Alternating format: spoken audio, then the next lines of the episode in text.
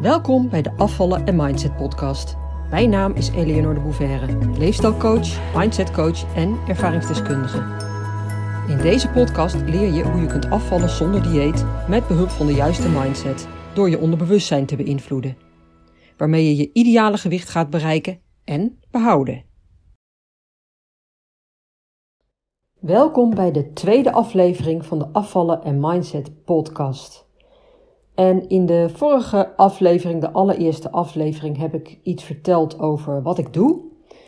Uh, waar mijn programma over gaat en een beetje over mijn visie. En ik heb beloofd om iets meer over mezelf te vertellen deze keer. En ik moet heel eerlijk zeggen dat me dat een beetje een dubbel gevoel geeft, want ik praat niet zo heel graag over mezelf. Maar deze podcast gaat natuurlijk ook niet over mij, maar over wat ik jou te vertellen heb, over wat ik je te bieden heb. Ik wil je graag inspireren. Ik geef je graag waardevolle inzichten. En in de hoop dat je daarmee concrete stappen kunt zetten om je ideale gewicht te bereiken en te behouden. En in het licht daarvan is het wel zinnig om iets over mezelf te vertellen. Want als het gaat over die strijd met eten, zoals ik dat altijd noem, dus over steeds maar met eten bezig zijn, over wel eten of juist niet, of over overeten, te veel eten, het hebben van eetbuien en het daarna weer willen compenseren. Of over de gevolgen die dit allemaal heeft op je fysieke en je mentale welzijn en op je sociale leven. Ja, daar weet ik alles van. En ik kan natuurlijk zeggen, helaas, daar weet ik alles van. Maar ik kan tegenwoordig wel zeggen, gelukkig weet ik daar alles van. Want ik kan mijn kennis en mijn ervaring inzetten om jou daarmee te helpen. En dat is ook wat ik het liefste doe. Ik weet wat werkt en wat niet werkt, want ik heb het allemaal al doorleefd. En hoe? En hoe? Nou, daar ga ik je iets over vertellen. Ik ontwikkelde rond mijn veertiende een gigantische strijd met eten. En dat kwam natuurlijk niet zomaar uit de lucht vallen. Daar lag eigenlijk van alles onder.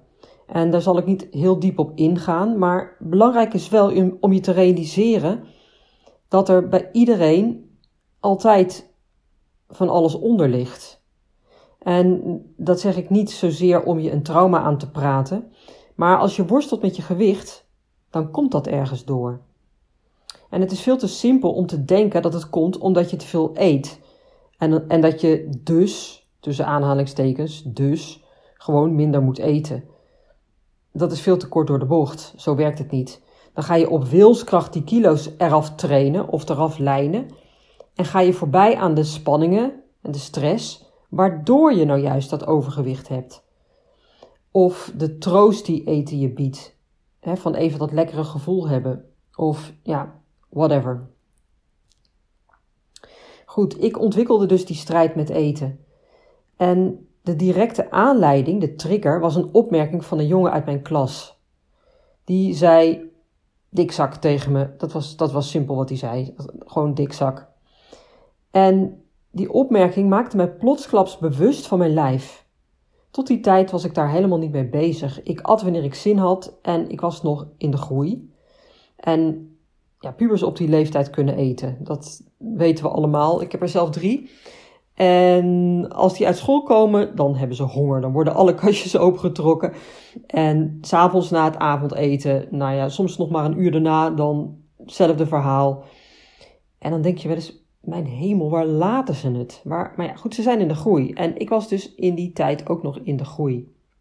Maar die ene stomme opmerking van die klasgenoot, die maakte me in één klap bewust van mijn lijf. En dat ik dus kennelijk te zwaar was.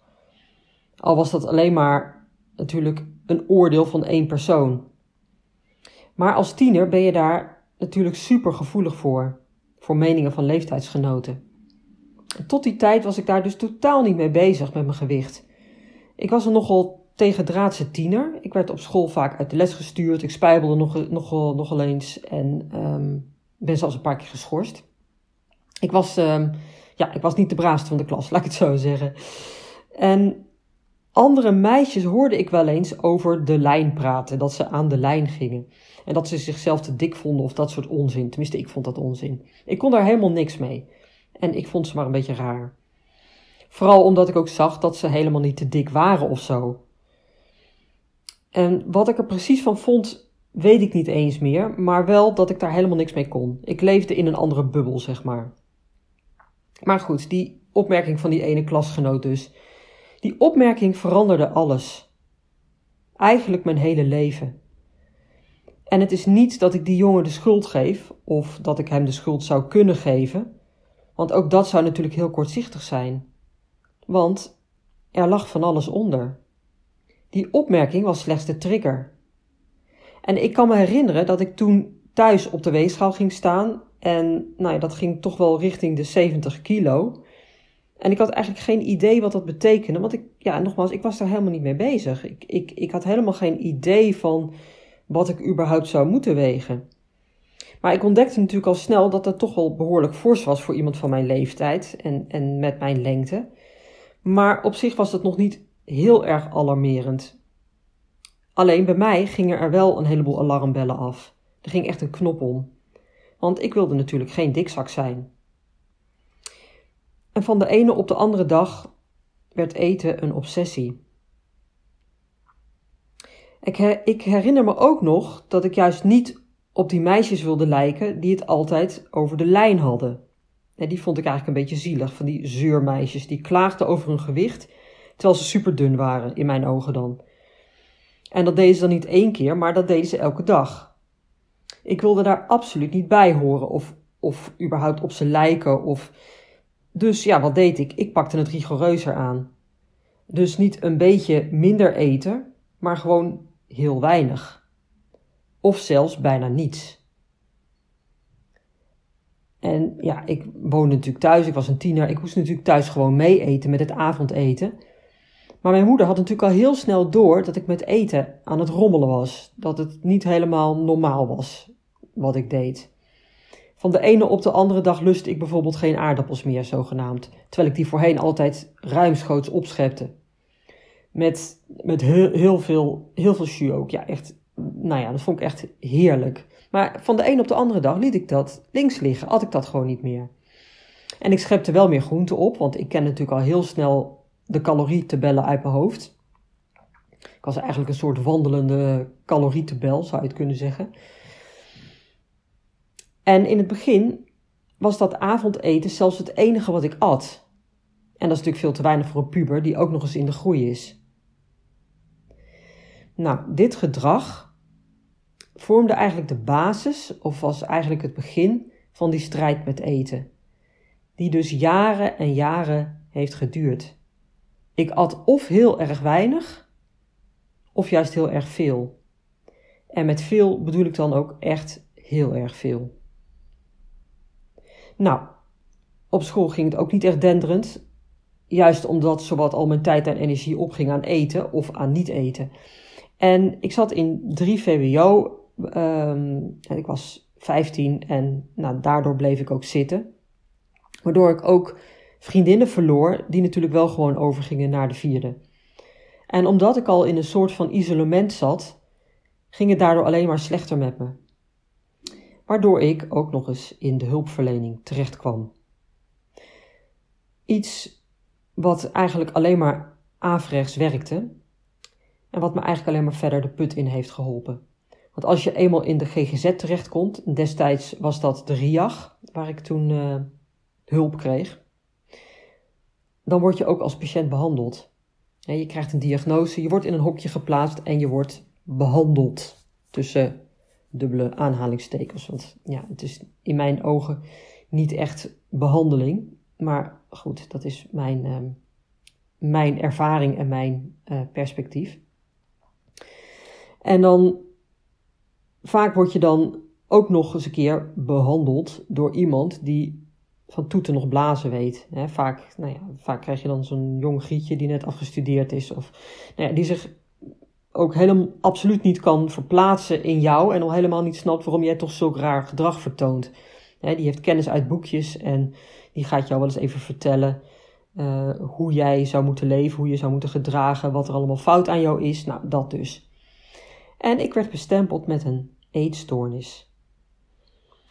Nou, ik heb zelf uh, vrij lang in dat systeem, hè, in de GGZ, rondgelopen. Later trouwens ook uh, in professionele zin, dus ook uh, gewerkt in en rondom de GGZ. En ik ben daar heel erg kritisch over. Het systeem is eigenlijk in mijn ogen verrot. Zo durf ik het wel te stellen. En dat was toen eigenlijk al zo. En eigenlijk is er weinig veranderd. Dat is ook de reden waarom ik op een gegeven moment uitgestapt werd. Omdat het ja, gewoon zo pijnlijk was om te zien hoe mensen daar vaak um, ja, soms nog met een veel groter trauma uitstromen dan dat ze erin gekomen zijn. En nou ja, ik kwam dus, ik kreeg dus daar een eetstoornis label. En het beleid wat destijds was, is ook niet heel erg anders dan wat, hoe het tegenwoordig is. Ik ben niet heel erg meer op de hoogte van de laatste ontwikkelingen. En ik hou het ook niet meer bij. Ik wil dat ook helemaal niet meer. Maar nou ja, eigenlijk is er heel weinig veranderd. Uh, wat ik uh, van de laatste stand van zaken weet. Goed, het woord eetstoornis, dat impliceert alleen al. Het impliceert dat er iets mis is met jou, hè, in mij, met mij dan in dit geval dat er iets mis is met je. Je bent gestoord. En zo vat ik het ook op. Ik, ik was gestoord. Ik had een stoornis. En nou was mijn relatie met eten, eten natuurlijk wel verstoord. Maar door daar de nadruk op te leggen en te proberen mij weer normaal te laten eten, terwijl de onderliggende oorzaken totaal geen aandacht kregen, dat was natuurlijk op z'n zachts gezegd nogal kort door de bocht. Nou, op mijn zeventiende werd ik op een gesloten afdeling van een psychiatrisch ziekenhuis geplant. Ik was nog minderjarig, dus ik had er eigenlijk niks over te zeggen. En ik kan je vertellen, als er een plek is waar je zeker niet beter van wordt, dan is het wel op de gesloten afdeling van een psychiatrisch ziekenhuis. Ik zat daar tussen knalpsychotische mensen en ik, ik wist daar eigenlijk ook heel weinig van. Ik, ik, ik snapte daar niks van. Ik, ik begreep dat niet. Ik begon uiteraard enorm aan mezelf te twijfelen. Ja, nu is er echt iets goed mis met mij. Maar het ergste was nog, um, je deed de hele dag niks daar. Je werd gewoon aan je lot overgelaten. Nou, moet je je voorstellen, in zo'n situatie waarin je dus in een enorme strijd zit met jezelf, um, word je gewoon aan je lot overgelaten. En het ergste was nog, Ehm, nou, het ergste, dat weet ik niet. Maar het was wel een vervelende bijkomstigheid dat er een, um, een hittegolf was. Dat was in juli en augustus 1991. Een hittegolf was en ja, vreselijk. We zaten gewoon opgesloten. Ramen mochten niet open. Je mocht er niet douchen. Het was gewoon eigenlijk gewoon een, een hel. Je mocht ook niet naar buiten. Um, nou ja, dat dus. En omdat ik uh, mijn kont tegen de krip gooide, uh, niet meewerkte met het programma. want er lag dan zogenaamd een soort programma onder. Nou, dat was meer bedoeld om je meer te laten eten. En dan kreeg je meer vrijheden, zoals het dan heette. dan mocht je meer. Dus als je dan aankwam, dan, nou ja, dan kreeg je meer vrijheden. Um, maar ik werkte daar niet aan mee. Ik, ik, ik deed daar absoluut niet aan mee. En daardoor mocht ik na twee maanden weer weg. Gelukkig, dat is echt mijn redding geweest. Want ik wist gewoon, ik voelde vanaf het eerste moment dat ik daar binnenkwam, ik moet hier zo snel mogelijk weg. Want ik, ik word hier absoluut niet beter van. Integendeel, hoe langer ik hier blijf, hoe moeilijker het wordt om hier uit te komen. Nou ja, na twee maanden mocht ik weg. En nou ja, ik zal, uh, wat daarna gebeurde, er is natuurlijk heel veel gebeurd. Maar ik ben daarna gaan werken, uh, eerst fulltime. Uh, en ik heb pas jaren later mijn school weer opgepakt in het volwassen onderwijs. Ben daarna ook weer gaan studeren trouwens. Um, of weer gaan studeren. Ik ben gaan studeren um, aan de universiteit, communicatie en informatiewetenschappen. Maar ik leefde in een gigantisch isolement. Ik had geen contact met leeftijdsgenoten. Totaal niet. En dat ervaar ik nu nog steeds als het grootste gemis. Want als je jong bent, als je begin twintig bent, dan hoor je leuke dingen te doen. Dan hoor je uit te gaan, dan hoor je naar feestjes te gaan, naar festivals. Lekker chillen met vriendinnen. En je eerste vriendje hebben, of een heleboel vriendjes, weet ik veel. In ieder geval lekker het leven ontdekken, doen wat niet mag. Um, stappen tot in de vroege ochtend. Je eigen grenzen verkennen. Dat. Op kamers gaan en het studentenleven verkennen. Los van je ouders komen en ontdekken wie jij nou eigenlijk bent en hoe jij het wilt hebben. Jezelf gewoon eigenlijk ontwikkelen als volwassene. Ik heb nu zelf drie dochters, waarvan de oudste 19 is. En die wil ook heel graag op kamers trouwens. En dat stimuleer ik uiteraard ook van harte. Overigens, ze wil in Nijmegen op kamers wonen. En dat is momenteel ontzettend moeilijk. Dus nou, tussen de regels door, mocht je nog een tip hebben, dan heel graag laat het me weten. Want uh, ja, het is momenteel gewoon echt heel moeilijk om een kamer te vinden. Maar anyway, ik, ik vind het zo ontzettend belangrijk dat een kind op die leeftijd de kans kan pakken om op eigen benen te gaan staan en de wereld te gaan ontdekken. Ik stimuleer dat dus bij mijn eigen kinderen enorm. En misschien ook wel omdat ik het zelf niet gehad heb. Want dat voelt nog best wel vaak als een gemis. Zeker nu mijn kinderen dus in de leeftijd zijn van toen ik die enorme strijd met eten had. En alles in het teken daarvan stond. Nou, nog heel even kort over hoe het verder met mij ging in die tijd. En nogmaals, het is niet mijn bedoeling om mijn hele levensverhaal te vertellen. Dat is ook helemaal niet interessant. En dat is ook helemaal niet waar het hier om gaat. Ehm, en bovendien, nou, dan zou ik vanavond natuurlijk nog niet klaar zijn. Dus dat doen we maar niet. Maar ik vertel hierover om verschillende redenen. En de eerste is eigenlijk dat, ja, dat, de eerste is eigenlijk die strijd met eten, die de meeste van mijn klanten ook hebben, of in ieder geval bij zichzelf herkennen. Nog los van of het ze al dan niet gelukt is om ook af te vallen, en of en hoe vaak ze daarna dan bijvoorbeeld ook weer aankwamen. dus even los daarvan. Maar die strijd met eten, die je soms zo gevangen kan houden in gedachtencirkels. Van wel of niet eten. Van wel of niet naar die verjaardag gaan. Van wel of niet nog wat eten s'avonds. Dus s'avonds laat voordat je naar bed gaat. Want dan zou het wel weer eens helemaal uit de hand kunnen lopen. En van constant met eten bezig zijn. Of er soms niet mee bezig zijn en dan onbewust van alles in je mond stoppen, waardoor je weer jezelf daarna gaat veroordelen. Of die strijd, letterlijk, tegen de calorieën die je steeds aan het tellen bent.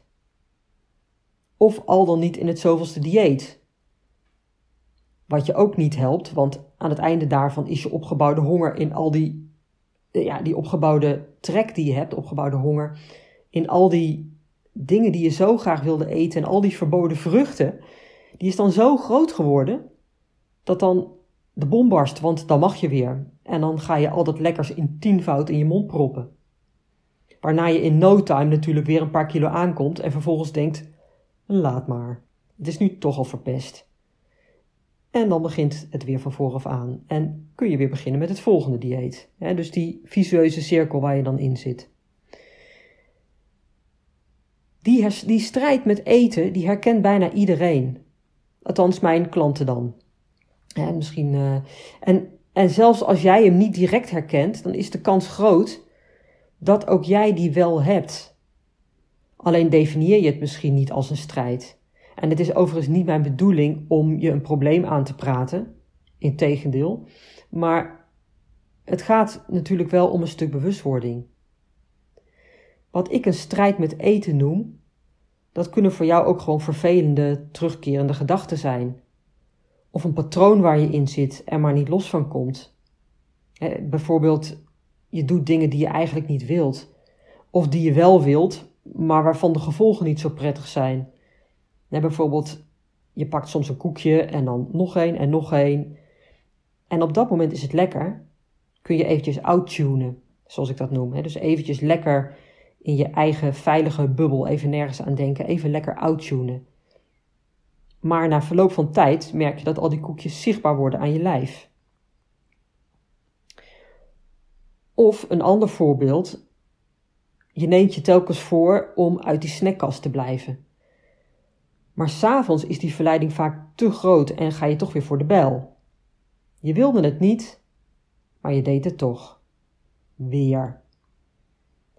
En dan neem je je voor om het morgen echt anders te gaan doen. Maar dan is het weer hetzelfde liedje. Nou, dat dus. Dat noem ik een strijd met eten. En dat kan er natuurlijk bij iedereen ook weer net een beetje anders uitzien. En of jij dat ook als zodanig herkent, of het wel herkent, maar het misschien anders noemt, dat maakt eigenlijk niet eens zoveel uit. Het gaat erom dat je het anders wilt.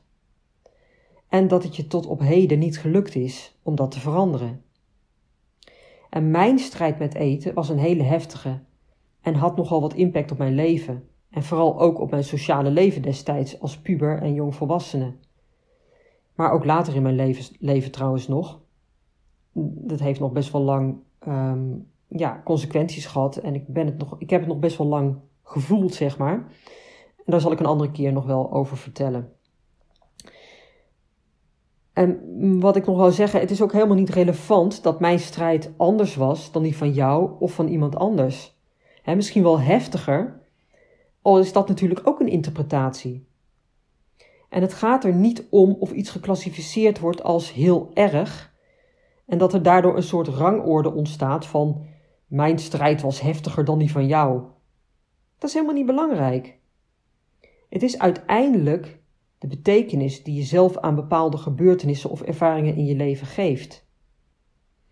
Iets kan voor een ander heel heftig en moeilijk lijken.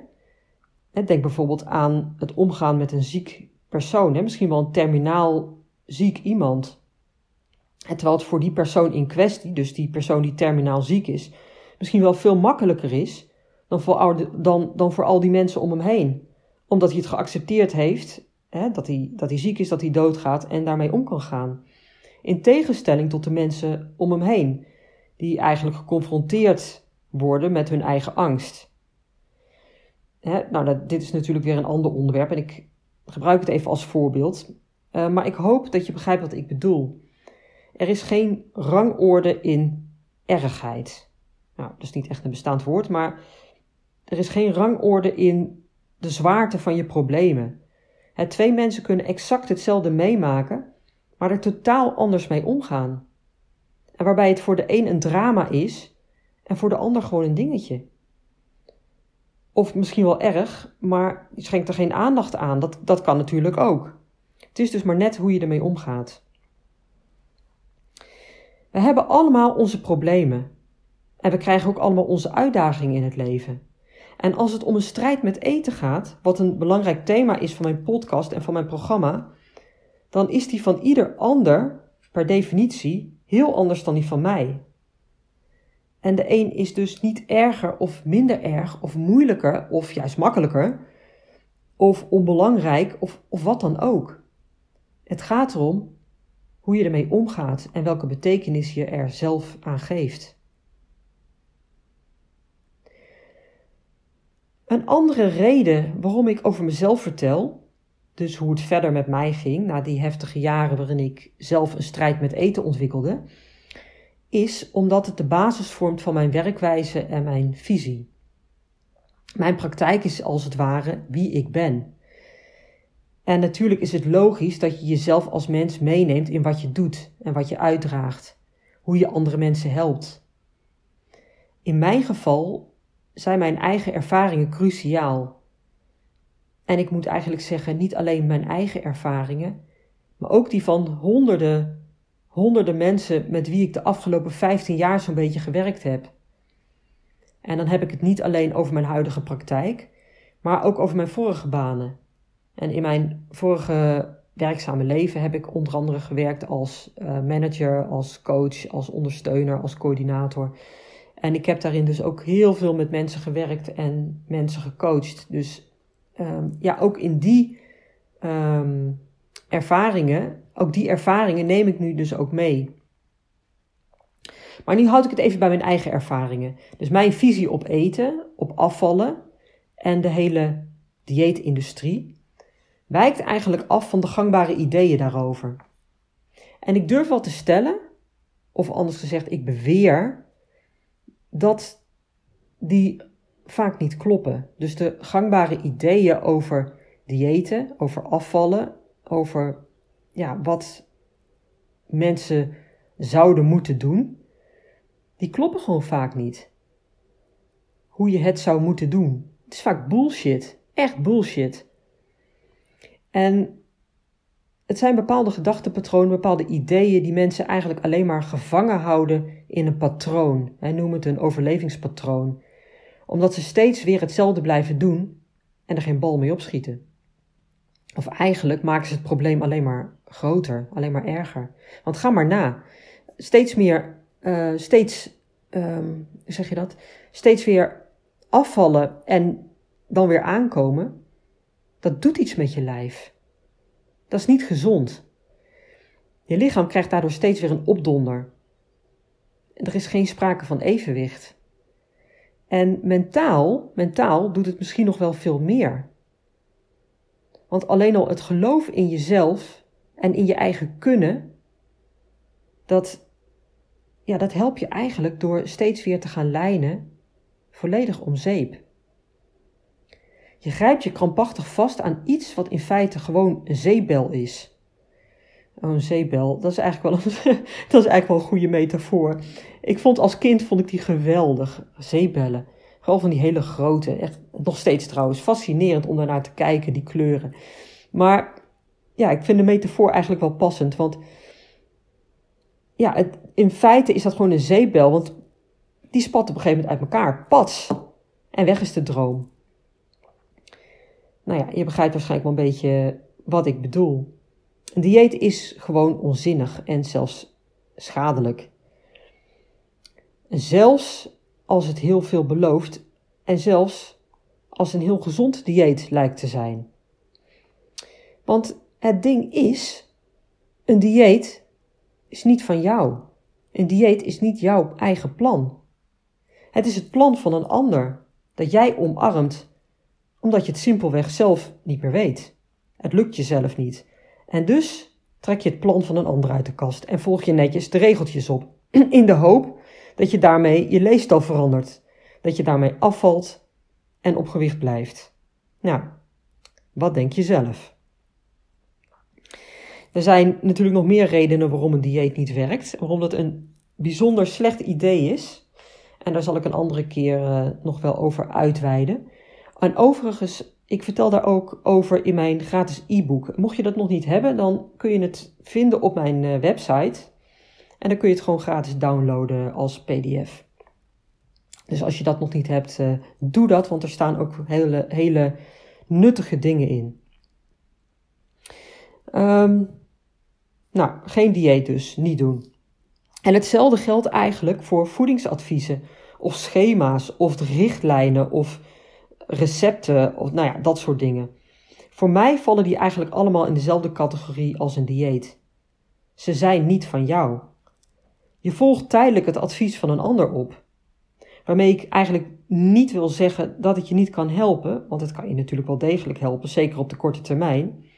En natuurlijk is het ook zo dat een gezondere leefstijl en adviezen je op weg kunnen helpen. Ik geef zelf ook adviezen, dat is op zich natuurlijk niet zo gek. Maar waar het om gaat, als het slechts tijdelijk is, of het is alleen maar dat, het zijn alleen maar adviezen, dan zet dat natuurlijk geen zoden aan de dijk. Je zult het moeten integreren in je leven. En de meeste van mijn klanten hebben ervaring met voedingsadviezen, bijvoorbeeld van een diëtiste. Dan worden ze doorgestuurd door de huisarts. En dan gaan ze naar een diëtiste en een gesprekje. En nou, die diëtiste die vertelt dan wat ze wel en niet mogen eten. Krijgen ze op een briefje mee naar huis. En dan is het eigenlijk ja, de boodschap impliciet: zoek het maar uit. Dit is het advies. Ga er maar mee aan de slag. Nou, dat werkt natuurlijk niet. Want het gaat om je mindset, het gaat om je gedrag. Om alles wat onder jouw eetpatroon ligt. En als je alleen maar aan de oppervlakte gaat lopen rommelen, dan werkt dat een paar dagen.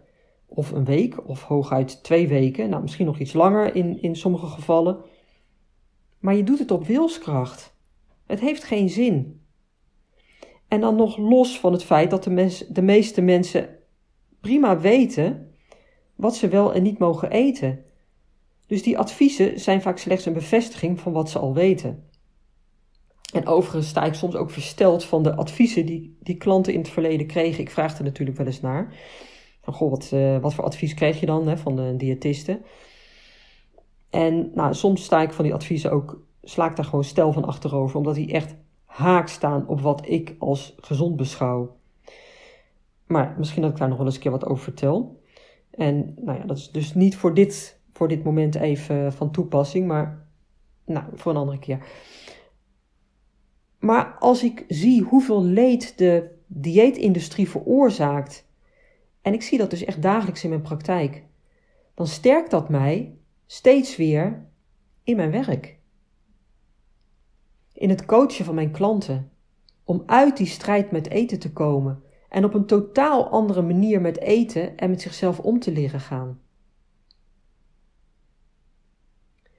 Als je eenmaal een keer in die dieetvalkuil bent gestapt, bent getrapt, moet ik eigenlijk zeggen, dan is het heel makkelijk om daar een volgende keer weer in te trappen.